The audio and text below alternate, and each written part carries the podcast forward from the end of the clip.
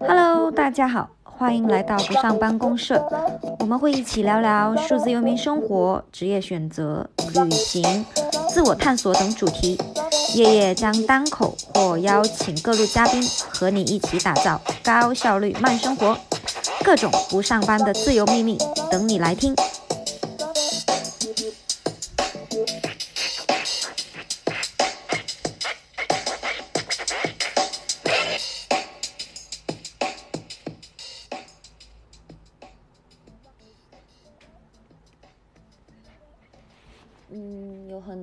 羡慕我，说作为数字游民可以边工作边旅行，看似每天都在度假。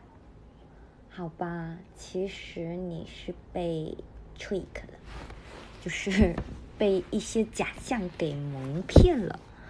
我们也可能是三百六十五天都没有真正的休息过，当然一些已经百分百。实现了被动收入的小伙伴除外。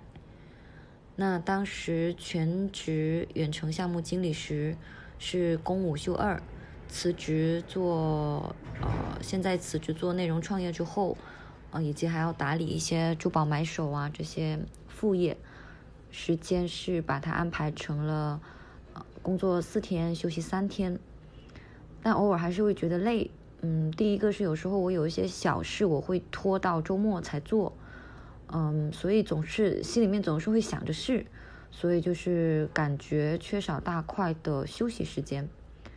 那百分百的放松下来休息充电，嗯，便就成了我一月份就开始有的念头。所以呢，这一次就决定休于两周，和社交媒体说再见。从这个世界消失一会儿，从四月一号开始到四月十五号，嗯，所以首先为什么是十五天呢？对于自己来说，一天太短，嗯，可能没有休一周太短，可能没有休息够，而且这个是需要一个周期的，然后到时候可能又要带着一些复工的这些心理压力，那真正的休息的时间不会超过三天。那一个月可能又太长，呃，有养成过于散漫的、满散漫的风险的习惯，所以两周刚好是一个自我修复的完美周期。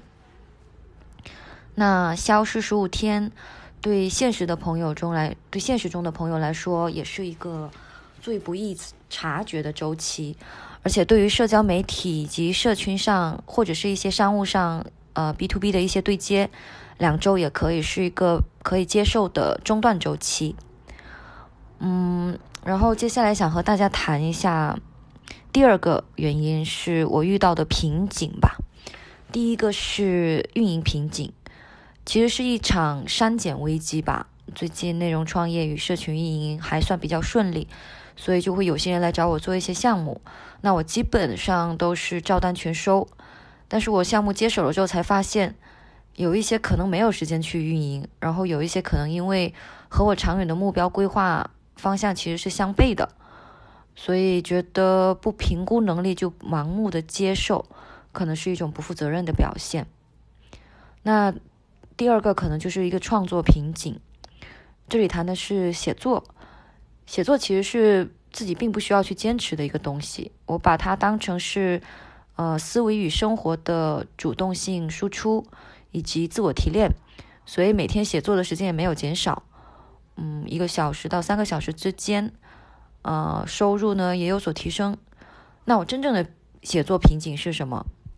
其实是我突然找不到写作的那种顺滑感和开心感了，而且有时候还会拖，就是不是我的写作目的不纯了，还是我有点太刻意去模仿一些写作技巧了？那我自己的写作风格又是什么？这些都是我需要去思考的。嗯，又是大刘，他的《球状闪电》里面就有说过，美妙人生的关键在于你能迷上什么东西。所以倒也不着急，前阵子把大刘的作品、刘慈欣的作品全刷了一遍。他的风格呢，也是在三十年里在电厂每天不断的写作磨练而成。虽然不奢望成为像他一样的人物。嗯 其实是想过的，呃，毕竟敢想不要钱嘛。他给我的最大启发是把时间线拉长，慢慢磨，那你始终会找到那个让自己和读者都很舒服的风格与写作状态。所以呢，我打算把兴趣永远当成是一件兴趣吧，不会把它当成纯粹的赚钱工具，也不想因为金钱的压力让写作，嗯，这条路走歪，甚至是要为了一些利益而妥协。Anyway。嗯，希望能把这些事情，写作这件事玩一辈子，也希望你也能够，呃，在我们这宇宙比起来在微不足道的人生人类生命周期里，找到一件完全不受任何杂念或影响，可以做一辈子的事情。那，呃，第三个大的原因是真实的自我。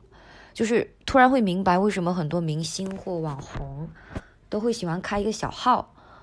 嗯，我肯定也不想成为什么明星或网红，代价，因为我是我是清楚这些代价的。那能隐约能，但能隐约理解他们的感受。发在社交媒体的其实都是比较好的一面，或者是一些工作上需要推广的信息。那反观自己，现在有时候真的会有一种无力在分享自己的真实日常的感觉。除了百事宝石买手的特殊业务需要，我也不会去特刻意开小号，嗯，所以为了找回在分享生活与干货分享之间找一个舒服的临界点，以及在打造算是个人品牌或者是内容创作之间找到一个平衡吧，嗯，所以这一次其实是一次我把它称之为一次不正经内观，嗯，也就是一次 feasting。这次是在家，应该是做不到完全的封闭式禅修内观了吧？但应该会尽量把它往这个思，往他的思想内核去发展，也就是观察如其本，观察如其本然的实相。嗯，内观的意思就是如实观察，也就是观察事物真正的面目。它它是透过观察自身来净化身心的一个过程。那内观往往是往内观察自己身心实相的一个方法，以智慧洞见一切烦恼的根源，从中解脱出来。啊，来自百度百科。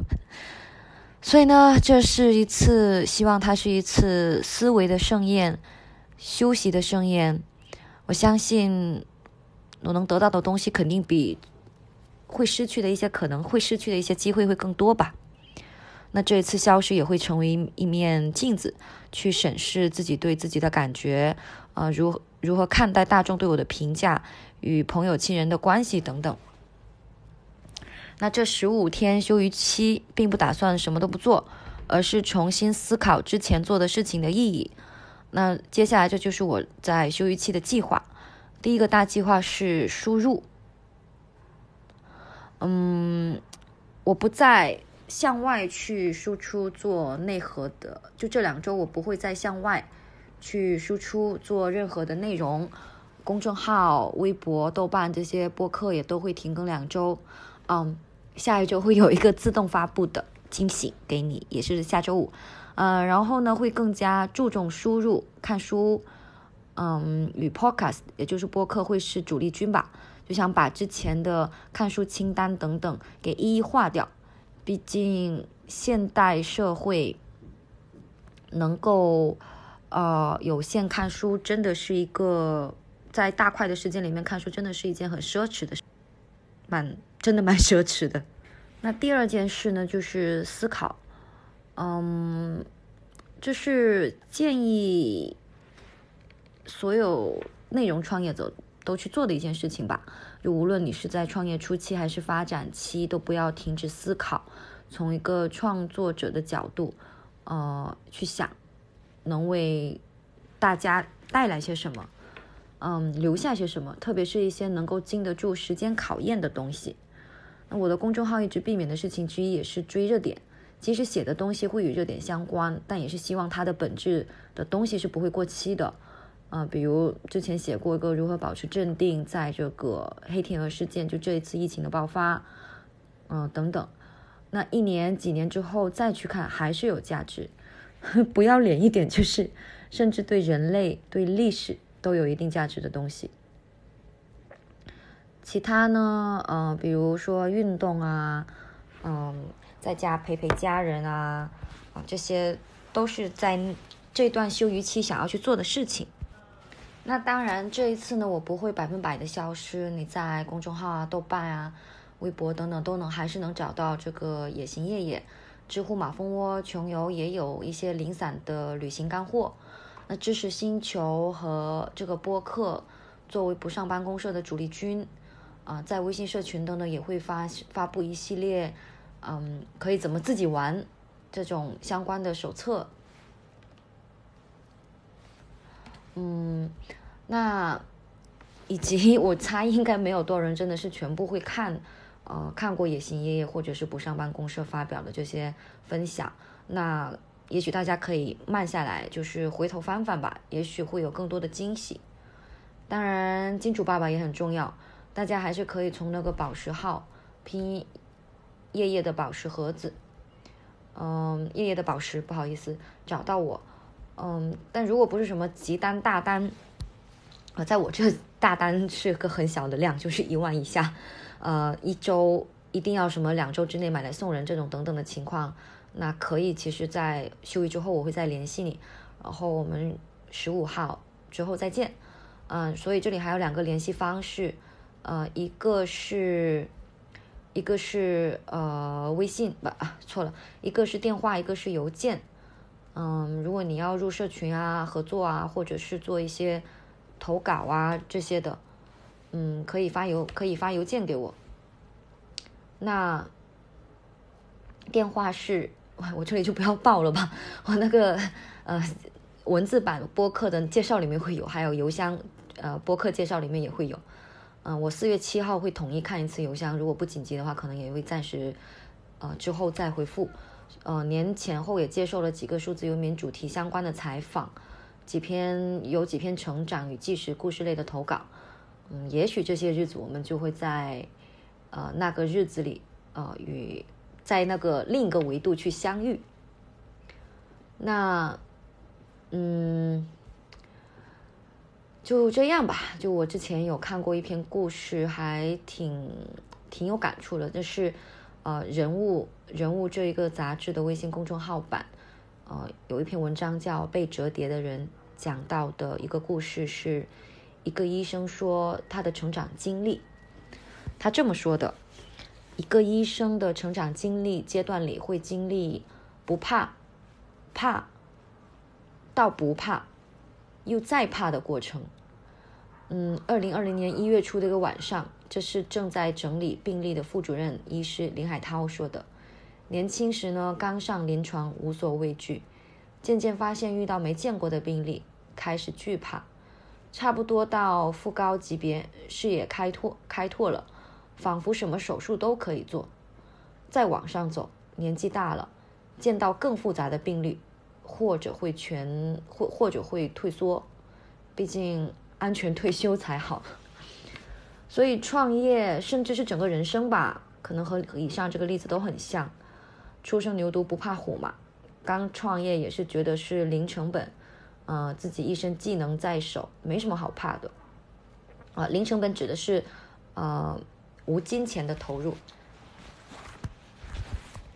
那个，而且，嗯，就是只要有精力和时间就行嘛。但现在又会觉得哦，内容做不好会怎么样？输入和输出的音频不能保证怎么样？嗯，就输入的输出的质量和频度不能保，频率不能保证，等等。所以这一次内观会是一个寻找这个不怕的状态的过程吧。要真的到了再怕的地步，就到时候再再休息一次呗。所以千言万语汇成一句话：等我回来啦。四月十四号见。好啦，本期分享就到这。文字内容在公众号“野行夜夜”同主题分享，也欢迎在知识星球不上班公社获取更多相关主题干货。哦，还可以添加微信拼音服业一二三四五六七，F U Y E 一二三四五六七。加入不上班公社微信社群，更多干货等你听啊！每周五早上八点半，不见不散，拜拜。